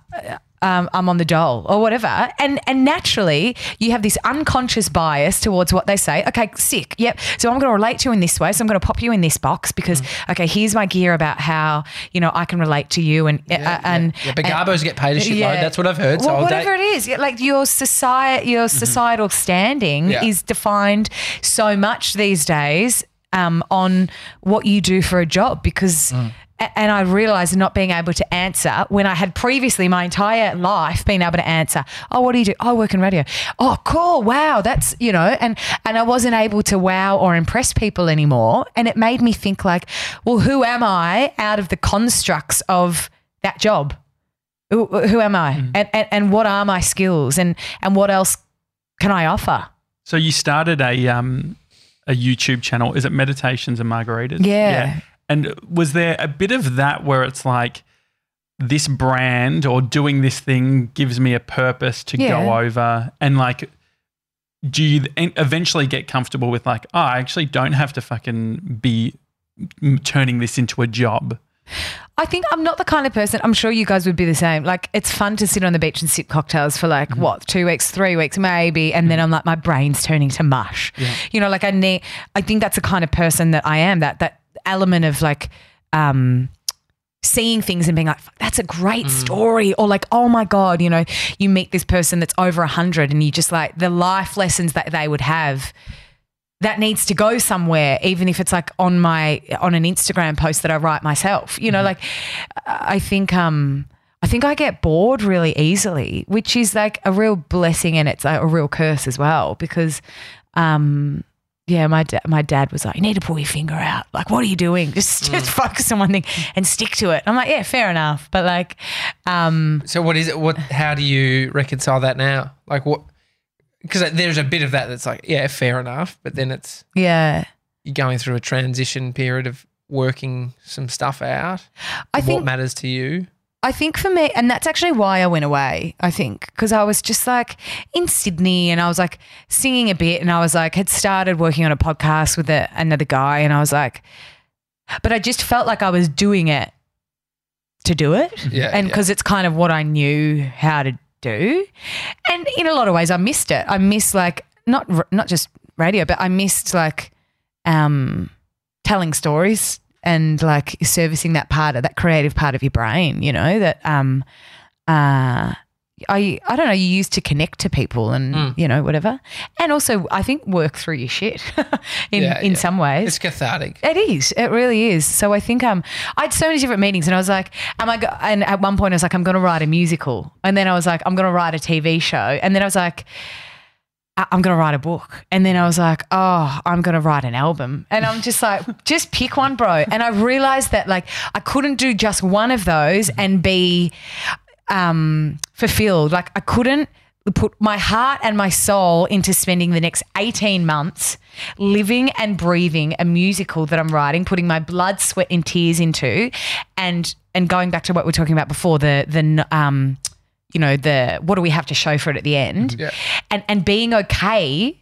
Because I think this is a true sign of whether you really want to do something or not. It's like, would you do this podcast if at the end of it you don't have a radio show? Would you do this job if at the end of it you're not famous and rich? Would you write this mm. musical if at the end of it you kind of did a few little theatres and that was it? Mm-hmm. And I was like, I'm not passionate enough. And I, I was scared for a while because I was like, maybe I'm not passionate enough about anything to do it. Like I'm equally passionate about all of these things, but not passionate enough about one just to do it and not have a um an outcome. Mm. So I was like worried. I was worried about myself because I was like, well, what does that mean? Like, what do I? Where do I put my energy? The thing that you so if you work out something that you are willing to do with no guarantee about the result, it's going to be a painful thing. Like Yeah. it just makes sense that that equation equals whole bunch of pain and uncertainty that you have to wait. That's right. And so, but then there's the high chance of it not working because there's no yeah. there's no promise. And that's what the podcast Think Girls was. Yeah. Like there was never any promise of anything. You know, it was kind of it was that it was almost like the anti promise where it was like, well, fuck you, we're going to go do this over here, and then became something. So I think um. I think in a way, so much of a part of my life that um, there was a passion project that was service where it didn't need to be or do or perform or, or be anything. Mm. And then when it did, I was a bit lost after that. Mm. I was like, well, to reconcile, I was like, well, where, where am I putting? Because I am a, a hard worker and a hustler, and it doesn't, you know, it doesn't mm. necessarily need to be. Um, doesn't need to be an amazing commercial success, but it, it certainly needs to be a success in my heart where it lights me up and makes me feel fulfilled and gives me purpose. And I had all these meetings with different people and different collabs, and nothing really just felt right. So I was like, and that's when Soph and I were talking about she was going overseas anyway, and she's a producer, and we worked together. She produced um, our show actually. Um, she was uh, a radio producer at Kyle Jackie O and um, was a producer on Survivor and, and had to telly and whatever background. And but we were also in a really similar life space where we're like YOLO, you know, let's go and figure some things out. So I did um, went over and and did that just for funsies, really. Like there was no pressure on it. And there's clearly not because we've got about 18,000 videos that we never fucking um, edited because we were like, it's more fun to like meet people and go to beach parties, which is kind of what we ended up doing, to be honest. I think we then try and get smart, right? Trying to hack finding the thing Yeah. that we can then do with no promise at the Yeah. end. It's like, Yeah. But then half of the thing, like this podcast, right? We've had heaps of cracks at different shit. Yeah. And I thought I'd be down a different Yeah. path. And it's like married to the medium, video being the, vi- you know, and then you find Yeah. consistency, which is like hyper rewarding within the story. You know, it's all, it's all those things, Yeah. right? Storytelling. But it's different to what I thought probably. Yeah. There's this card that um in these angel, you know, guidance cards that um I, I don't know, I'm not that much of a hippie, but oh maybe I am actually. You If you- shuffle do you own them? Yeah, I do. You're a Yeah, hippie. yeah, You're a yeah. hippie, You mate. shuffle them, and I'm as I'm holding my crystals and shit that I got blessed at that ceremony, and I'm also wearing nothing but feathers. No. um, so I'm sitting there naked in my feathers. No, um, I, there's this card, and um, one of the I can't remember what it is, but they have different meanings, whatever. And um, one of them is, it's your life's work to figure out. I'm going to hype like uh, what do you call it? Paraphrase this. Something about like it's your life's mission to figure out what makes you tick and what lights you up, but it is not life's responsibility to turn that into a job, into a nine to five. You know, like because we're also looking around and and so have this idea that they're both married to each other. You know what I mean? Where it's like your job has to be your passion and your passion is your job. And I hobbies are side hustles. that's and- right. yeah. And and and I think there are so many musos that I know that that were full-time musos that just said I quit music completely because it totally took any bit of joy or love out of it because I had to then make it a career. I had to do gigs that I didn't want to do. My musical integrity was compromised. Um, and it took the love out of it for me. So uh, that's something I do in a band once a month on a Saturday and we all have a, a fun jam together. But essentially coming back from that trip, I've realized that I want to be doing music. So I'm writing, yeah, and collabing with a few different people at the moment. Um, and I'm not saying that's the one and only thing I'll ever do, but I feel like that's where my heart is at the moment. Like, yeah. Is there any learnings from being on, like doing podcasting and being so honest, like Mm. opening up about uh, things that you might not even talk to mates about in just sort of everyday conversation or you know, Mm. everyday mm-hmm. conversation? Looking back, how do you sort of see that? Yeah. I think at its core, that was a, I think, and that goes back to what we we're talking about when the podcast started. We didn't think anybody was going to listen to it. So it mm-hmm. made it, you know, like it made it easier to like be really open and honest and, you know, talk about really challenging relationships with a best friend if you are 99% sure the best friend will never hear it. Mm-hmm. You know what I mean? Mm. It's another thing to be able to navigate that conversation knowing full and well they probably will, or if it's a conversation with your best friend, you know. Um, so I think in a way that kind of built up a bit of a muscle. It made it this safe space knowing that no person's going to ever listen to this. And then when it kind of became bigger and more people did start listening, you, I, I think I had the courage and the um, bravery and the and the and that that it was it was a muscle that you mm. kind of are strengthening consistently over. So let's say people start listening after a couple of years. Well, you're just like an open book anyway, so mm-hmm. you don't. It doesn't really matter whether people are listening or if they're not. But I think if, if you were to just be handed a, a show where there are thousands of people listening to it, and it was like, all right, guys, let's talk about your deepest, darkest secrets, and uh, you know something that nobody knows about you. There's no way. There's no way you would It's not genuine, right? no. So I think um a learning uh, uh, in itself I think it was a learning of how to um vocalize and be open about deep dark things inside of you that you think nobody else harbors and you might feel like a weirdo to say out loud and you might, you know, get in trouble talking about the person that eventually hears this. But there was this real um a sense of responsibility to consistently be authentic and honest, even when it hurt and it wasn't comfortable. And even if you didn't really, sometimes I didn't really want to, but I was like, this is what we do, and this is what I do, and this is who I am. It's kind of part of my DNA to kind of share all of the parts, not just the shiny ones. So mm. let's hop to it. And so when you finished that, did you feel that missing from your life? Like having that sort of structured conversation of honesty and openness? I certainly miss the structure of just in general, just in life. but um, oh, you should see the schedules I would make for myself. I'd be like. 7 a.m. Wake up 7 to 7:15 breakfast because I was like I need to give myself you know like mm-hmm. What it- that was that? really important. What was after Oh, 7? 15 minute poo. I was I would, so I would sit there 15 or 20. Yeah. Shower Yeah. slash shit. How devastating is it when you shower before this yeah, shit? no, it never Don't you? No, I- I Are would you never joking allow- me? Sometimes you can't never help it, bro. No, no, no. Never allow it. Never I allow hate happen. that. It's when you get the urge and you're in the shower. Sometimes I'm like, do I jump out wet, do Done it, it. then jump back in? Done it. Done it. you uh, just feel so It's the- unclean. yeah, it's revolting. Yeah, Well, you on cold note- on the toilet, just in a. T- Yeah. Why is the toilet so wet? There's water everywhere. Um, on that note, uh, Kristie Mercer, thanks for coming Yeah, on I've the got to show. check the schedule. I've got a poo schedule. So if We you wouldn't do. mind, We fellas, all yeah. do. Yeah, we're aligned. um, so you might be in London sometime soon. That's that's that could be happening. Anyway, I'll just. You keep oh, us I don't have a updated. podcast anymore, so I'll just put like real long winded posts on my Instagram and shit. Yeah, great. No, I appreciate that. It's working really well for my um, dating scene. Oh, really? A guy I went out with the other day was like, "You share a lot on Instagram," and that was it. I was like, "Yeah, this is going nowhere, isn't it?" Perfect. Uh, it's a daily talk show. Uh, it's it's closed. The Gronks, the VIP Yeah. Gronk thing, the stickers. You can't get stickers anymore. You'll be getting your stickers soon, though. Sent on Monday. Yeah, but if you uh, if you go to the dailytalkshow.com forward slash Gronks, you can still sign up. And we're doing a bunch of cool shit. What are we doing, Sevs? What sort of things? Outside again, the stickers. So you missed out on that. Yeah. They will open again, but what else?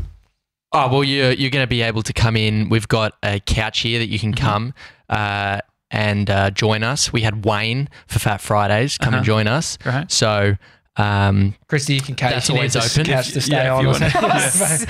it's up for you, mate. It doesn't have a fold out. Like it's Yeah. not a no, I'll take it. great. If I have a blue with my mum, you'll, you'll find me knocking on the door. you also you also will will put out our um, video of us doing edibles. So you Oh, yeah, access to that Yeah, yeah. Oh, yeah, and more stuff to come. Perfect. All right, it's the Daily Talk Show. See you tomorrow, guys. See you guys.